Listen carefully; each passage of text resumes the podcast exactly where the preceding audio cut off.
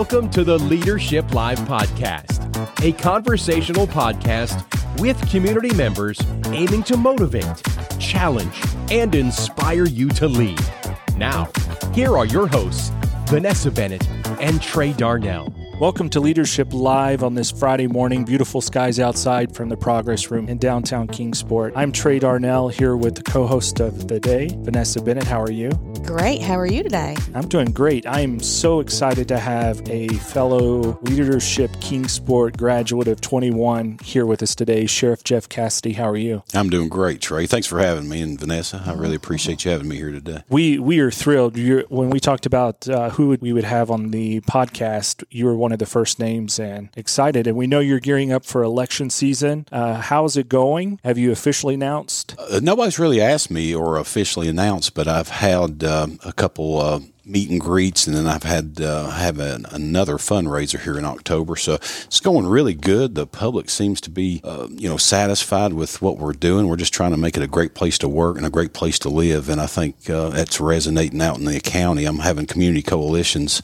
about six of those all throughout the county, where I'm discussing crime preventative measures, uh, drugs, addiction all types of uh, information that may not be interjected into the county through you know media and stuff. Just uh, and having them give me input because I value input from the community as well. To you know what are we doing right, what are we doing wrong, what what can we do better.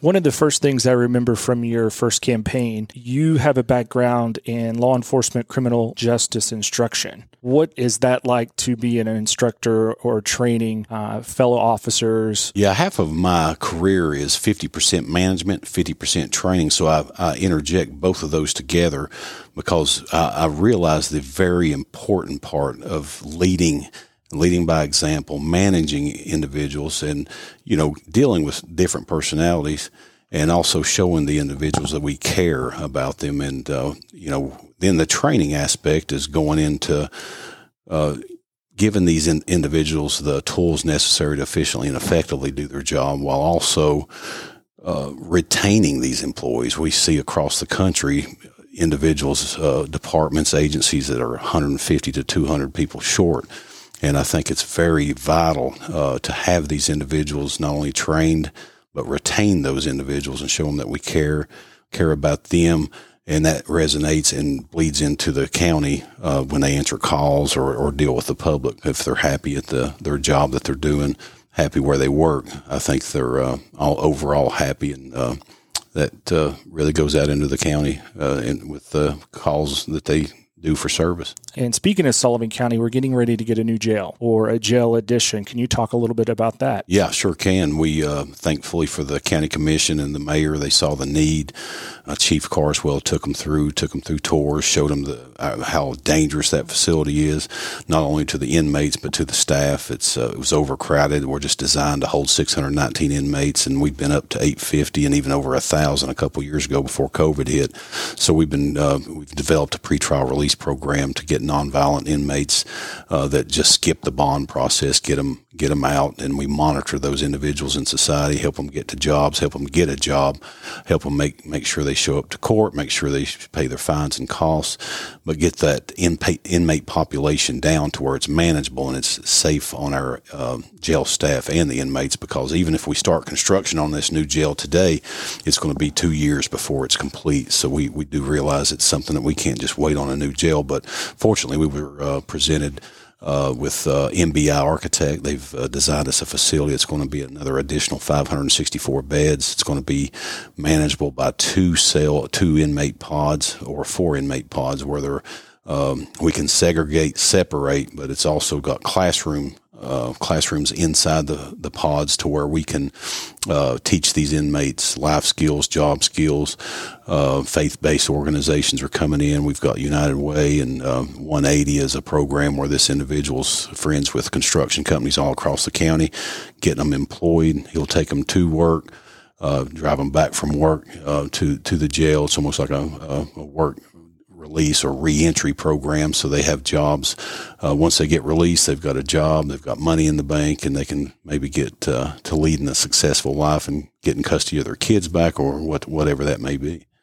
I met you several years ago, um, but got to know you a lot last year during your time in Leadership Kingsport. Um, was very excited when you applied for that program. So my first question is, why did you apply? And then what was your experience throughout? Oh, I loved uh, Leadership Kingsport. I, I applied. Uh, I had several individuals that have graduated prior to, and they said you need to go through that, and uh, got to meet a lot of great people and other great leaders in other organizations, and and uh, what I really like about it is I just love meeting people. Love uh, you know gaining input on what's working for them or uh, their leadership skills or what, what type of programs they're doing within their uh, human resources, how they're retaining employees. But overall, just meeting other people uh, like Trey and Vanessa. I mean, you guys are great. But yeah, just had an exciting time. And uh, I told uh, another employee that's in this class just that you all know how to keep people um,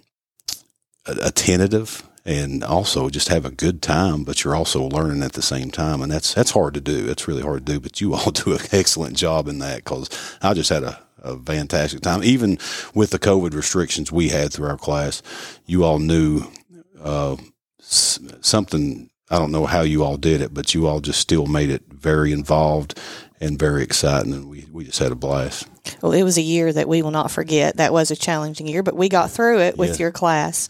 So, speaking of COVID, um, I know you all have been, you know, taking extra precautions and things like everybody else. How can we help you all um, as civilians?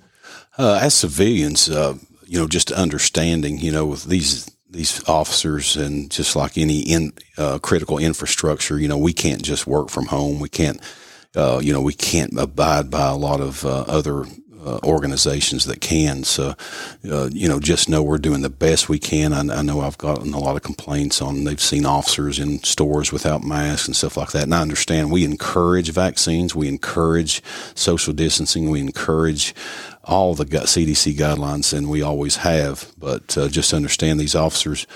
Uh, you know, they sometimes they have to go to a, a, very tense, uncertain call, and they may, you know, a, a mask is maybe the last thing they're thinking of. Just uh, the safety of others is is their first priority, and and um, you know, just know that we're doing the best we can. And um, you know, we lost an officer uh, uh several weeks ago, and that's been uh, traumatic on the agency, and the family as well. So just uh, always encourage us and pray for us. We have a dangerous job, and and now we have you know not only a dangerous, violent job with uh, you know individuals out here that are willing to do harm to law enforcement, but now we have this disease that's affecting many of our staff, and and you know we're just doing the best that we can to prevent that.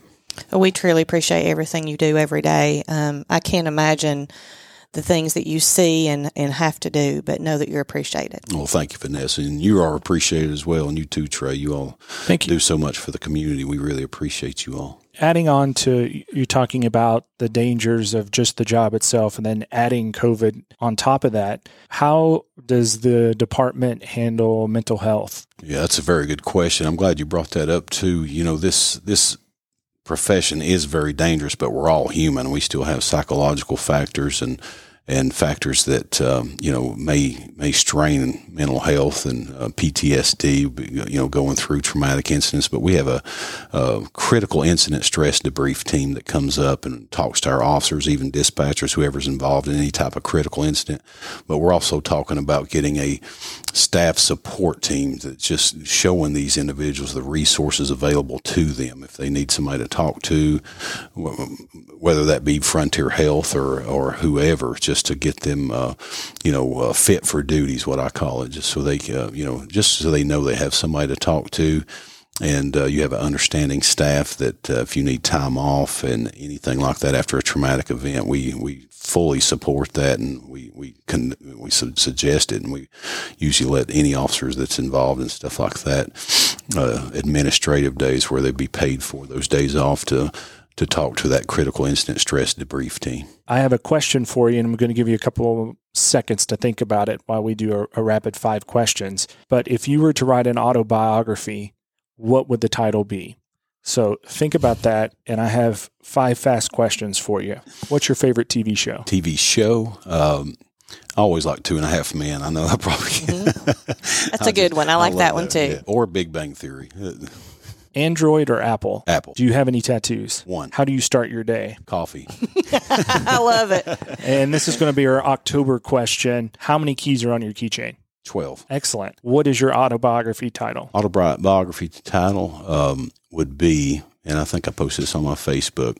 Only thing I'd want to ever be remembered is is that I care and that I'm fair. Well, we appreciate you being here. Vanessa, do you have any final thoughts? We appreciate you, Jeff. We appreciate you, Vanessa, Trey. Always great seeing you guys, and uh, look forward to anything I can help with the leadership program moving forward. You all do just an excellent job, and we appreciate everything you do for our youth as well. And that's all for today. We'll see you next Friday. Thank you for listening to this week's Leadership Live podcast, a partnership between Kingsport Leadership Programs of your Kingsport Chamber and Domtar.